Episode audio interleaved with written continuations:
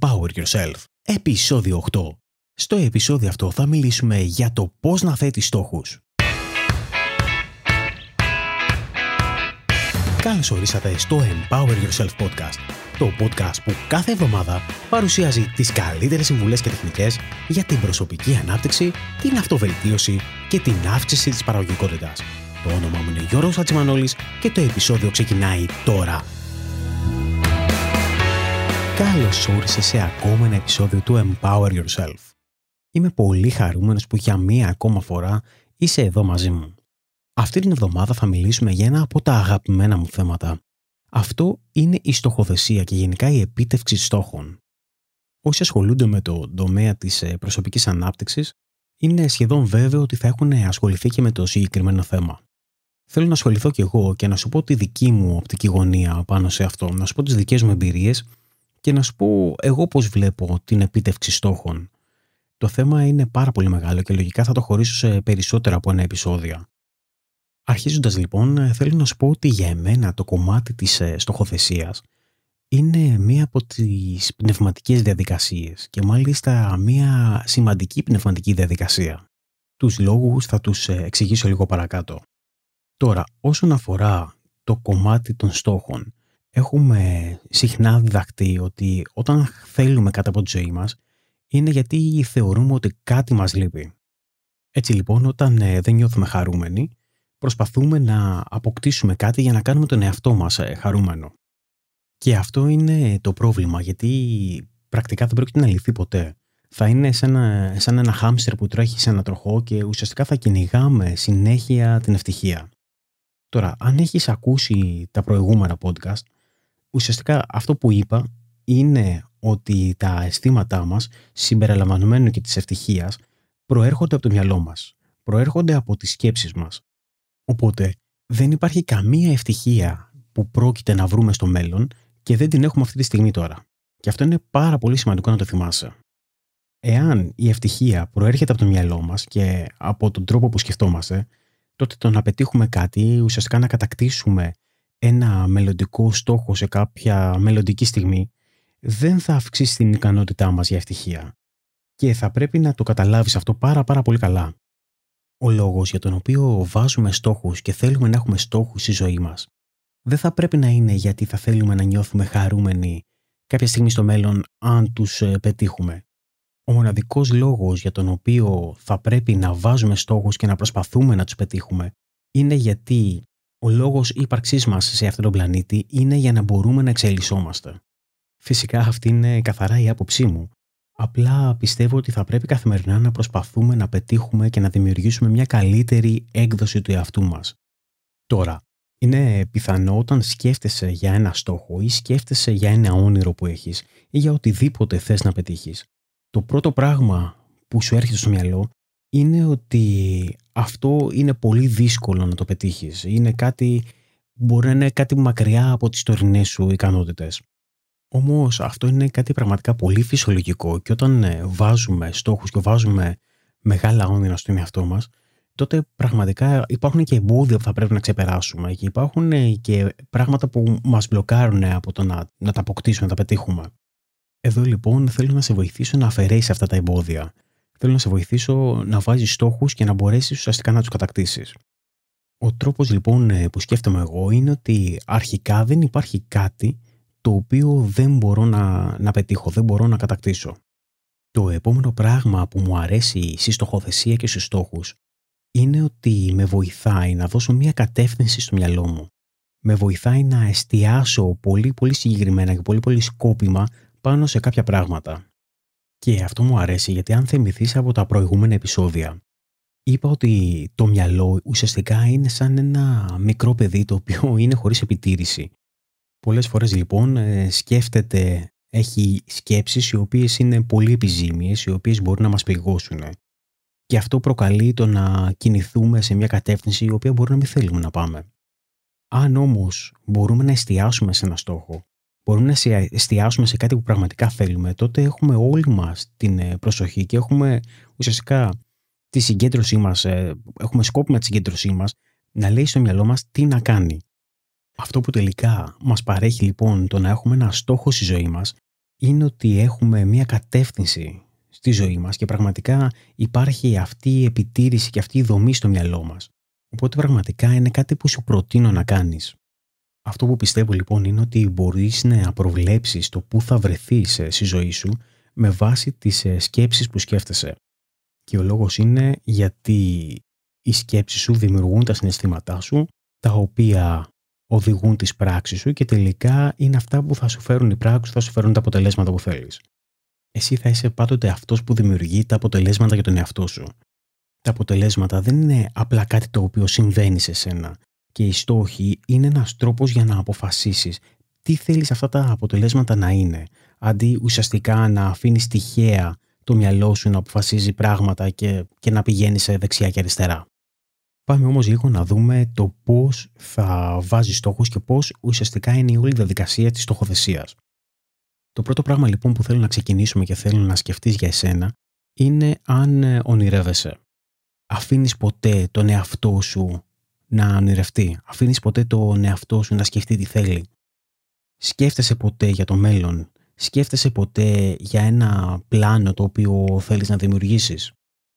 Ο λόγος που το ρωτάω είναι γιατί έχω ανακαλύψει ότι πολλοί από τους πελάτες μου και από τους ανθρώπους με τους οποίους συνεργάζομαι είναι ότι δεν το κάνουν αυτό. Είναι πραγματικά πάρα πολύ απασχολημένοι με την καθημερινότητά τους. Είναι απασχολημένοι με το να σβήνουν φωτιά στην καθημερινότητά τους και να αντιδράνε σε πράγματα που γίνονται στη ζωή τους. Και έτσι λοιπόν δεν έχουν ένα, ένα καθαρό πλάνο με πράγματα που θέλουν να δημιουργήσουν. Δεν αφήνουν τον εαυτό τους να ονειρευτεί. Όταν ε, τώρα ξεκινάνε να ονειρεύονται, ξεκινάνε από μια θέση η οποία θεωρούν ότι υπάρχουν πράγματα που τους λείπουν. Έτσι λοιπόν κάθε φορά που ονειρεύονται κάτι είναι γιατί νιώθουν ότι, ότι κάτι τους λείπει. Νιώθουν ότι κάτι, κάτι δεν το έχουν. Και αυτό είναι κακό. Γιατί ουσιαστικά όταν ξεκινάμε να ονειρευόμαστε και νιώθουμε ότι κάτι μας λείπει και το, και το θέλουμε, τότε αυτό μας προκαλεί πόνο γιατί ουσιαστικά μας υπενθυμίζει στον εαυτό μας ότι δεν το έχουμε και μας ξυπνάει αρνητικά συναισθήματα. Έτσι λοιπόν οι άνθρωποι έχουν σταματήσει να ονειρεύονται γιατί δεν τους αρέσει αυτή η αντίθεση. Δεν τους αρέσει να σκέφτονται τι είναι αυτό που έχουν ενάντια σε τι είναι αυτό που θέλουν. Το πρώτο πράγμα λοιπόν που θα πρέπει να κάνεις είναι αντί να σκέφτεσαι ότι υπάρχει έλλειψη, αντίθετα να σκέφτεσαι ότι ξεκινάς από ένα μέρος και ότι είσαι σε ένα μέρος αυθονίας. Φυσικά υπάρχουν πάρα πολλοί άνθρωποι οι οποίοι θα μου πούνε «ΟΚ, αυτό είναι εύκολο για σένα να το λες, αν πραγματικά έχεις μια ζωή στην οποία τα έχεις όλα άφθονα, σωστά;» Η απάντηση είναι όχι. Θεωρώ ότι ακόμα και σήμερα μπορείς να είσαι σε ένα μέρος το οποίο θεωρείς ότι όλα είναι άφθονα στη ζωή σου και θα σου δείξω πώς. Θα κάνουμε μια άσκηση τώρα. Θέλω να πάρεις ένα κομμάτι χαρτί και να γράψεις 25 πράγματα τα οποία πραγματικά θέλεις. Αν θέλεις μπορείς να σταματήσεις το podcast, να κάνεις pause εδώ πέρα και να γράψεις τα 25 πράγματα. Εγώ θα περιμένω. Λοιπόν, την έκανες τη λίστα; Ελπίζω πως ναι. Τώρα, τυπικά, όταν δίνω αυτή την άσκηση στους περισσότερους ε, πελάτες μου, μου γυρνάνε με 25 πράγματα τα οποία θέλουν, αλλά μέσα στη λίστα δεν υπάρχει ούτε ένα από αυτά που πραγματικά έχουν. Έτσι λοιπόν το επόμενο βήμα είναι να τους δώσω τη λίστα να την ξαναφτιάξουν και να μου γράψουν 25 πράγματα τα οποία θέλουν. Όμως θέλω να μου γράψουν ένα πράγμα το οποίο αυτή τη στιγμή το θέλουν και το έχουν αποκτήσει ζωή τους και ένα πράγμα το οποίο το θέλουν και δεν το έχουν αποκτήσει ζωή τους. Το επόμενο θα είναι αυτό που θέλουν και το έχουν και μετά πάλι αυτό που θέλουν και δεν το έχουν. Οι περισσότεροι από εμάς μας αρέσει να σκεφτόμαστε πράγματα τα οποία θέλουμε στη ζωή μας αλλά δεν τα έχουμε για να ξεκινήσουμε και να είμαστε από, να ξεκινήσουμε την όλη μας βάση από ένα σημείο το οποίο θεωρούμε ότι έχουμε αυθονία, πρέπει να γράψουμε πράγματα τα οποία πραγματικά θέλουν στη ζωή μας, αλλά τα έχουμε αποκτήσει. Για να σου δώσω λοιπόν ένα δικό μου παράδειγμα, θα σου πω ότι εγώ πραγματικά θέλω να είμαι παντρεμένος. Μου αρέσει να είμαι παντρεμένος και είμαι. Ε, η σύζυγός μου λέγεται Ζωή και ουσιαστικά είμαι μαζί της, την αγαπάω πάρα πολύ τι θέλω πάρα πολύ και είμαι παντρεμένος. Ένα δεύτερο πράγμα που θέλω είναι ότι θέλω να έχω παιδιά. Μου αρέσουν πραγματικά τα παιδιά, τα αγαπάω πάρα πολύ και έχω αποκτήσει δύο παιδιά. Είναι κάτι που θέλω και πραγματικά το έχω πετύχει. Ένα άλλο πράγμα είναι ότι θέλω να εργάζομαι και να κάνω κάτι το οποίο πραγματικά το αγαπάω πάρα πολύ. Αυτό το έχω πετύχει γιατί η, η δική μου εργασία είναι πραγματικά αυτό που πάντα ήθελα. Όλο αυτό θέλω να σου πω ότι είναι τελείως διαφορετικό από το να είσαι ευγνώμων για αυτά τα πράγματα. Είναι διαφορετική ενέργεια και πραγματικά πρέπει να κάνεις εξάσκηση στο να θέλεις αυτά που αυτή τη στιγμή έχεις. Το επόμενο πράγμα που θέλω είναι να πάω με την οικογένειά μου στις ΗΠΑ. Αυτό είναι κάτι το οποίο δεν το έχω καταφέρει ακόμα. Είναι κάτι το οποίο θέλω, αλλά δεν το έχω καταφέρει.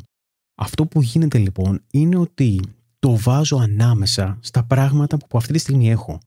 Ουσιαστικά αυτό που κάνω είναι να κάνω ένα σάντουιτς. Δηλαδή, ένα πράγμα το οποίο θέλω και το έχω καταφέρει, ένα πράγμα το οποίο θέλω αλλά δεν το έχω καταφέρει και ένα πράγμα το οποίο θέλω που το έχω καταφέρει. Γύρνα λοιπόν στη λίστα που έφτιαξες πριν και θέλω να κάνεις το ίδιο ακριβώς πράγμα. Θέλω να μου γράψεις πράγματα τα οποία πραγματικά θέλεις στη ζωή σου και αυτή τη στιγμή τα έχεις και πράγματα που θέλεις στη ζωή σου και αυτή τη στιγμή δεν τα έχεις. Θέλω να τα κάνεις έτσι, σάντουιτς κι εσύ. Ένα πράγμα το οποίο θέλεις αλλά το έχεις και ένα πράγμα το οποίο θέλεις αλλά δεν το έχεις καταφέρει ακόμα. Το επόμενο βήμα είναι ότι θέλω να γράψεις τους στόχους σου και να είναι πάρα πάρα πολύ συγκεκριμένοι.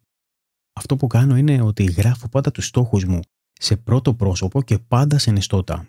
Ένα παράδειγμα αυτού λοιπόν είναι ότι είναι 2020 και εγώ πηγαίνω στην Καλιφόρνια των Ηνωμένων Πολιτειών. Μαζί μου είναι η οικογένειά μου. Πετάμε με την KLM και πετάμε έχοντας κλείσει εισιτήρια στην πρώτη θέση. Βλέπεις λοιπόν ότι είναι πάρα πολύ συγκεκριμένος. Θέλω να γράψεις συγκεκριμένες ημερομηνίες. Θέλω να γράψεις σε συγκεκριμένα ποσά. Θέλω να γράψεις σε λεπτομέρειες. Όσο πιο συγκεκριμένο είναι, τόσο το καλύτερο. Το μοναδικό πράγμα το οποίο δεν γράφω σε αυτή τη φάση είναι το πώς θα το πετύχω.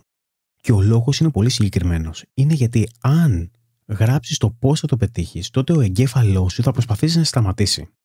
Θα αρχίσουν λοιπόν να σου έρχονται σκέψεις και πώς πρόκειται λοιπόν να το κάνεις αυτό, πώς πρόκειται να πετύχεις αυτό που γράφεις. Στο συγκεκριμένο σημείο δεν θέλουμε να ξέρουμε πώς θα το κάνουμε. Οπότε μην ανησυχείς και μην σκέφτεσαι τέτοιες λεπτομέρειες. Το μόνο που θέλω να σκεφτείς είναι το τι, το πότε και αν ο στόχος έχει ποσό, το ποσό. Τώρα, στους στόχους που θα γράψεις, θέλω να αφήσεις τον εαυτό σου και ουσιαστικά να βγεις από τη ζώνη άνεσή σου, από το comfort zone σου. Θέλω να γράψεις στόχους στους οποίους ε, δεν νιώθεις άνετα να τους πιστέψεις. Είναι, είναι εντάξει ουσιαστικά να πιέσεις τον εαυτό σου. Τώρα, το επόμενο βήμα που θέλω να κάνεις είναι να πάρεις ένα τετράδιο, ένα ημερολόγιο και να γράψεις τους στόχους εκεί. Είναι πάρα πολύ σημαντικό και υπάρχουν πολλές μελέτες που δείχνουν ότι όταν μπαίνεις στη διαδικασία να γράψεις κάτι σε ένα πραγματικό κομμάτι χαρτί, τότε αυτό φεύγει από τη φαντασία σου και ξεκινάει και αρχίζει και γίνεται πραγματικότητα. Αυτό πραγματικά είναι πάρα πάρα πολύ δυνατό. Και στο λέω εγώ, το οποίο είμαι ένας άνθρωπος που μου αρέσει να γράφω σε υπολογιστή δεν θέλω να του γράψει υπολογιστή. Ή άμα θέλεις, μπορεί να του γράψει και σε υπολογιστή όπως τους έχω εγώ. Θέλω όμως να πάρεις και να τους γράψεις σε πραγματικό χαρτί. Να πάρεις ένα στυλό και να τα γράψεις τα πράγματα που έχει στο μυαλό σου και όλες τις λεπτομέρειες στόχου να τους γράψεις σε χαρτί. Το επόμενο πράγμα είναι ότι θέλω καθημερινά να διαβάζεις τους στόχους. Θέλω καθημερινά να έχεις επαφή με τους στόχους σου, να έχεις μία σύνδεση με τους στόχους σου. Όταν αφήνουμε το στόχο και δεν ερχόμαστε σε επαφή μαζί του, τότε ουσιαστικά γίνεται κάτι μακρινό και μέσα στη διάρκεια της χρονιάς θα ξεχάσεις το τι ήθελες και για ποιους λόγους το ήθελες. Όταν το διαβάζεις κάθε μέρα, τότε καθημερινά αλλάζει η νοοτροπία σου και μπαίνεις σε μια διαδικασία να σκέφτεσαι πάντα ποια θα είναι τα επόμενα βήματα για να πετύχεις τους στόχους σου. Τώρα, γυρνώντας πίσω στους 25 στόχους, θέλω να σου πω ότι αν οι στόχοι αυτοί είναι και λίγο έξω από τα όρια σου, θα δεις ότι αυτό που θα νιώσεις θα είναι φόβος, θα είναι μία ντροπή, θα είναι μία αμφιβολία και αυτά είναι απόλυτα φυσιολογικά συναισθήματα τα οποία θα προκύψουν. Αν καταλάβεις ότι υπάρχουν αυτά τα συναισθήματα, τότε θέλω να σου πω ότι τίποτα δεν έχει πάει στραφά. Είναι κομμάτι της όλης διαδικασίας και ίσως είναι από τα σημαντικότερα κομμάτια της διαδικασίας. Αν από την άλλη δεν τα νιώσεις, τότε πάει να πει ότι οι στόχοι που έχεις βάλει είναι μέσα στα όρια σου και ίσως πρέπει να πιέσει λίγο περισσότερο τον εαυτό σου. Ο εγκέφαλός μας είναι έτσι σχεδιασμένος για να είναι αποτελεσματικός, να μαθαίνει γρήγορα και να μπορεί να προσαρμόζεται. Ο εγκέφαλος ουσιαστικά θα προσπαθήσει να βρει όλες τις λύσεις σε οτιδήποτε ερώτηση του κάνεις. Μόλις ξεκινήσεις να σκέφτεσαι καινούργια πράγματα και να σκέφτεσαι πράγματα τα οποία είναι έξω από το comfort zone σου, τότε ουσιαστικά θα δεις ότι θα αρχίσουν να έρχονται αρνητικά συναισθήματα. Ο λόγος είναι γιατί ο εγκέφαλος δεν ξέρει ακόμα πώς να λύσει το συγκεκριμένο πρόβλημα. Αυτό φυσικά δεν πάει να πει ότι δεν θα βρει τρόπο να το λύσει το συγκεκριμένο πρόβλημα. Όμως, επειδή άμεσα, ουσιαστικά στο συνειδητό σου δεν, δεν υπάρχει λύση για το συγκεκριμένο πρόβλημα, θα δεις ότι θα υπάρχουν, θα σου έρχονται αρνητικά, αρνητικές σκέψεις ότι δεν μπορείς να πετύχεις το στόχο. Χρειάζεται λίγος χρόνος και να δεις ότι θα το καταφέρεις. Το σημαντικό από όλη τη διαδικασία είναι το ποιος θα γίνεις μέσα από αυτό και όχι αν θα τελικά θα καταφέρεις να πετύχεις το στόχο ή όχι, όσο περίεργο και αν ακούγεται αυτό. Γιατί μέσα από αυτή τη διαδικασία έρχεσαι αντίθετος, έρχεσαι ενάντια στους φόβους σου, έρχεσαι ενάντια στις αμφιβολίες σου και έρχεσαι ουσιαστικά ενάντια στην τροπή που μπορεί να νιώσεις για ένα στόχο. Όλο αυτό λοιπόν θα σε μάθει να αντιμετωπίζεις ε, τα αρνητικά συναισθήματα και θα σε μάθει ουσιαστικά το πώς μπορείς να ελέγχεις και πώς μπορείς να βλέπεις τις σκέψεις που έχεις στο μυαλό σου. Το μόνο σίγουρο είναι ότι θα αρχίσεις να έχεις αρνητικές σκέψεις και ίσως αρνητικά συναισθήματα. Πολλές φορές οι σκέψεις αυτές δεν φαντάζουν πολύ αρνητικές και έρχονται στη μορφή ότι «Α, ξέρεις, δεν ξέρω, δεν είμαι σίγουρος, είμαι μπερδεμένος ή αυτό ίσως δεν είναι το σωστό πράγμα για μένα». Άλλες φορές είναι στη μορφή ότι ίσως πρέπει να περιμένω λιγάκι ή ακόμα χειρότερο ότι ξέρεις αυτό δεν είναι για μένα, μάλλον πρέπει να αλλάξω και να, να κάνω κάτι άλλο. Το μόνο σίγουρο είναι ότι αυτές οι σκέψεις θα προσπαθήσουν να σε σταματήσουν και να σε μπλοκάρουν από το να ακολουθήσεις τα όνειρά σου. Πραγματικά η έκφραση «δεν ξέρω» είναι από τους μεγαλύτερους κλέφτες ονείρων, αν θα μπορούσα να το πω έτσι. Θέλω να σου πω ότι όλο αυτό το κομμάτι είναι πραγματικά φυσιολογικό. Είναι όλο κομμάτι της διαδικασίας. Δεν σημαίνει ότι κάτι δεν είναι σωστό και δεν σημαίνει ότι θα πρέπει να αλλάξεις κάτι. Αυτό που θα πρέπει να κάνεις και προτείνω να κάνεις είναι ότι αν έχεις αρνητικές σκέψεις, κάτσε και γράψτε σε ένα κομμάτι χαρτί.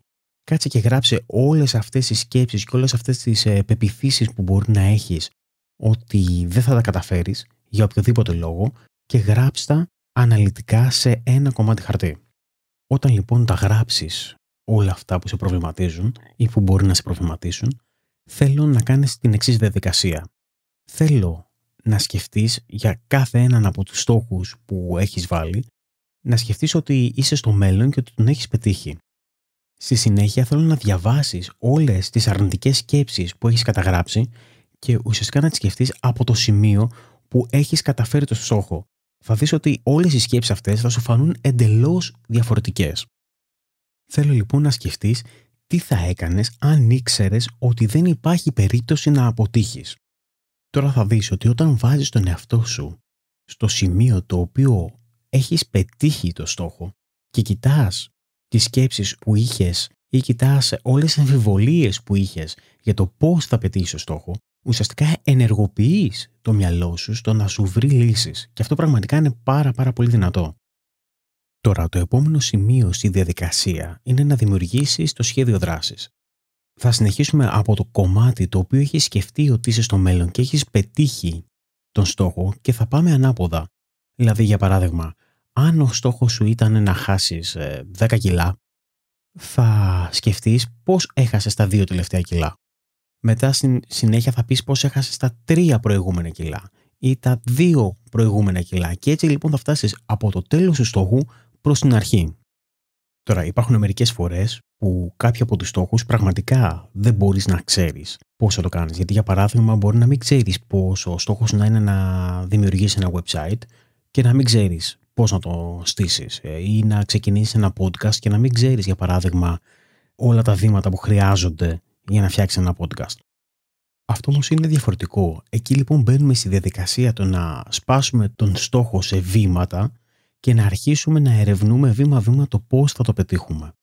Και ένας τρόπος που μου αρέσει να το κάνω αυτό είναι να, να χωρίζουμε το στόχο σε πολύ μικρά κομμάτια. Για παράδειγμα, αν έχεις ε, ένα στόχο να πετύχεις κάτι μέσα στον επόμενο χρόνο, τότε θα πρέπει να δεις τι πρέπει να κάνεις ανά μήνα. Και στη συνέχεια, μέσα σε κάθε μήνα, να δεις τι πρέπει να κάνεις ανά εβδομάδα. Και στη συνέχεια, μέσα σε κάθε εβδομάδα, να δεις τι πρέπει να κάνεις κάθε μέρα για να σε φέρει πιο κοντά στο στόχο σου. Το ίδιο θα μπορούσε να είναι και στο κομμάτι των κιλών. Θα μπορούσες να δεις ότι τα 10 κιλά που θέλεις να χάσεις, σε πόσο διάστημα θέλεις να τα χάσεις. Για παράδειγμα, θα μπορεί να θες να τα χάσεις σε τρεις μήνες. Να δεις πόσα κιλά θα πρέπει να χάνεις ανά μήνα, τι σημαίνει αυτό ανά εβδομάδα και τι σημαίνει ανά μέρα. Και να υπολογίσεις, για παράδειγμα, το πόσες θερμίδες θα έπρεπε να τρως λιγότερες ανά ημέρα για να πετύχεις το στόχο σου. Όλο αυτό όμως είναι κομμάτι για ένα επόμενο podcast που θα κάνουμε και θα μιλήσουμε αναλυτικά για το τι πρέπει να κάνεις και το πώς πρέπει να στείνεις ουσιαστικά κάθε βήμα για να μπορείς να πετυχαίνεις τους στόχους σου. Επιπλέον σκέφτομαι να κάνω, να διοργανώσω, να φτιάξω ένα webinar, ένα εντελώς δωρεάν webinar, το οποίο να μπορείς να παρακολουθήσεις και θα ήθελα να μου πεις αν σε ενδιαφέρει να αφήσεις ένα μήνυμα ή εδώ ή στην ομάδα του Empower Yourself στο Facebook και να μου πεις ότι σε ενδιαφέρει να παρακολουθήσεις κάτι τέτοιο. Θα ήθελα πραγματικά να μου πεις τη γνώμη σου για αυτό. Τώρα, ένα τελευταίο κομμάτι που θα ήθελα να προσθέσω και ουσιαστικά να κλείσουμε το επεισόδιο αυτό είναι ότι κάτι το οποίο είναι πραγματικά φοβερό, πραγματικά υπέροχο όταν ε, σχεδιάζεις τους στόχους σου και όταν ουσιαστικά δουλεύεις για τους στόχους σου δεν είναι απαραίτητα το τι θα πετύχεις ή τι θα αποκτήσεις πετυχαίνοντας το στόχο. Αλλά είναι αυτό που ο Dan Sullivan ε, ουσιαστικά αναφέρεται και το λέει The Strategic Byproducts.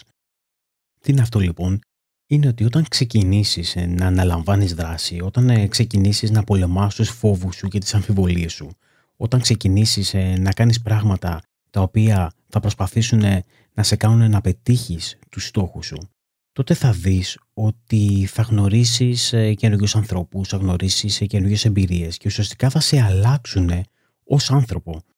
Μπορείς στο τέλος της ημέρας να μην πετύχεις το στόχο σου. Θα δεις ότι πολλές φορές βάζουμε στόχους και μερικές φορές δεν τους πετυχαίνουμε γιατί μπορεί να μην είναι τελικά αυτό που θέλουμε.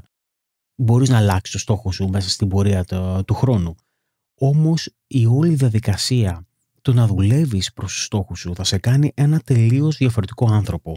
Γιατί τα βήματα και ουσιαστικά η δράση που θα αναλάβεις θα δεις ότι θα σε οδηγήσουν σε πράγματα τα οποία αν δεν είχες βάλει το στόχο δεν θα τα είχες κάνει. Και είναι πάρα πολύ σημαντικό αυτό. Αυτό λοιπόν είναι το κομμάτι που θέλω να σε προσκαλέσω να κάνεις.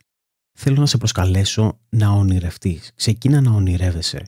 Ξεκίνα να καταγράφεις με ακρίβεια όλους τους στόχους σου θέλω να καταγράψεις όλες τις αμφιβολίες, τους φόβους σου, όλη την τροπή που μπορεί να νιώσεις και οτιδήποτε άλλη σκέψη θεωρείς ότι μπορεί να είναι εμπόδιο και μπορεί να σε εμποδίσει για να κατακτήσεις ε, τους στόχους σου. Κατέγραψέ τους κάτω και στη συνέχεια σκέψου το μελλοντικό σου εαυτό. Σκέψου και μπες στο σημείο που έχεις κατακτήσει το στόχο και δες προς τα πίσω. Έτσι θα μπορέσεις να ανακαλύψεις όλα τα βήματα που χρειάζονται και θα, θα σου έρθουν όλες οι λύσεις που χρειάζεσαι για να πετύχεις το στόχο. Τέλος, δημιούργησε ένα αναλυτικό σχέδιο δράσης. Θέλω να σπάσεις σε βήματα, σε πολύ μικρά βήματα, το τι πρέπει να κάνεις. Θα δεις ότι με αυτόν τον τρόπο, ακόμα και ο πιο μεγάλος και τρομακτικός ε, στόχος, όταν τον σπάσεις σε μικρά βήματα τα οποία μπορείς εύκολα να σκεφτείς και να διαχειριστείς, θα δεις ότι θα σου φανεί πολύ πολύ πιο απλός. Αυτή η διαδικασία λοιπόν θα σε κάνει καλύτερο άνθρωπο θα σε κάνει να βρεις μια καλύτερη πλευρά του εαυτού σου. Θα σε ενδυναμώσει και ουσιαστικά θα δεις ότι ανεξαρτήτως αν πετύχεις το στόχος σου ή όχι, θα μπορέσεις να πάρεις άλλα πράγματα. Ένα πολύ σημαντικό πράγμα όμως είναι ότι θα πρέπει όλοι σου οι στόχοι να είναι έξω από τη ζώνη άνεσή σου, έξω από το comfort zone σου. Θα πρέπει λίγο να πιέσεις τον εαυτό σου, γιατί μόνο έτσι θα μπορέσεις ουσιαστικά να αναπτυχθείς. Θα μπορέσεις να κάνεις τα βήματα προς ένα καλύτερο εαυτό. Α, αυτό ήταν λοιπόν ακόμα ένα επεισόδιο του Empower Yourself. Το κομμάτι της στοχοθεσίας και γενικότερα των στόχων είναι κάτι το οποίο έχω εμβαθύνει πάρα πολύ και μπορώ να μιλήσω πάρα πολύ ώρα. Σκέφτομαι να κάνω περισσότερα από ένα επεισόδιο. Όπως σου είπα, ο στόχος μου είναι να κάνω ένα δωρεάν webinar για να μιλήσουμε πάνω στην σωστή στοχοθεσία και ουσιαστικά το πώς μπορείς να θέτεις σωστά στόχους αλλά και να τους πετυχαίνεις. Αν σε ενδιαφέρει θα ήθελα να μου γράψεις τη γνώμη σου είτε στα σχόλια του επεισοδίου στο empoweryourself.gr κάθετος 8 είτε να μπεις στην ομάδα του Empower Yourself στο Facebook την οποία μπορείς να το βρεις στο empoweryourself.gr κάθετος group και να μου γράψεις εκεί ότι θα σε ενδιέφερε ένα τέτοιο webinar. Σε κάθε περίπτωση αυτό που θέλω να σου ζητήσω είναι να γραφτείς στη λίστα ενημερώσεων του empoweryourself.gr. Ο λόγος είναι απλός. Πρώτον, σε περίπτωση που αποφασίσουμε να κάνουμε ένα τέτοιο webinar, θα μπορώ να σε βρω και να σε ενημερώσω για αυτό. Δεύτερον, θέλω να σου πω ότι έχω σχεδιάσει αρκετά άρθρα και βίντεο και θα τα στείλω μόνο στα μέλη της λίστας μου. Είναι κάτι που ξέρω ότι θα σε βοηθήσει να ξεκλειδώσεις τις καλύτερες πτυχές του εαυτού σου και πραγματικά δεν θα ήθελα να το χάσεις. Τέλος, αν θέλεις να σε βοηθήσω να σχεδιάσεις τους στόχους σου, αλλά και να σε καθοδηγήσω για το ποιος είναι ο σωστός τρόπος για να τους πετύχεις, μπορείς να μου γράψεις ένα email μέσα από τη φόρμα επικοινωνίας που θα βρεις στο empoweryourself.gr κάθετος contact. Το όνομά μου είναι Γιώργος Χατζημανόλης και μέχρι την επόμενη εβδομάδα σου εύχομαι να είσαι και να περνάς καλά.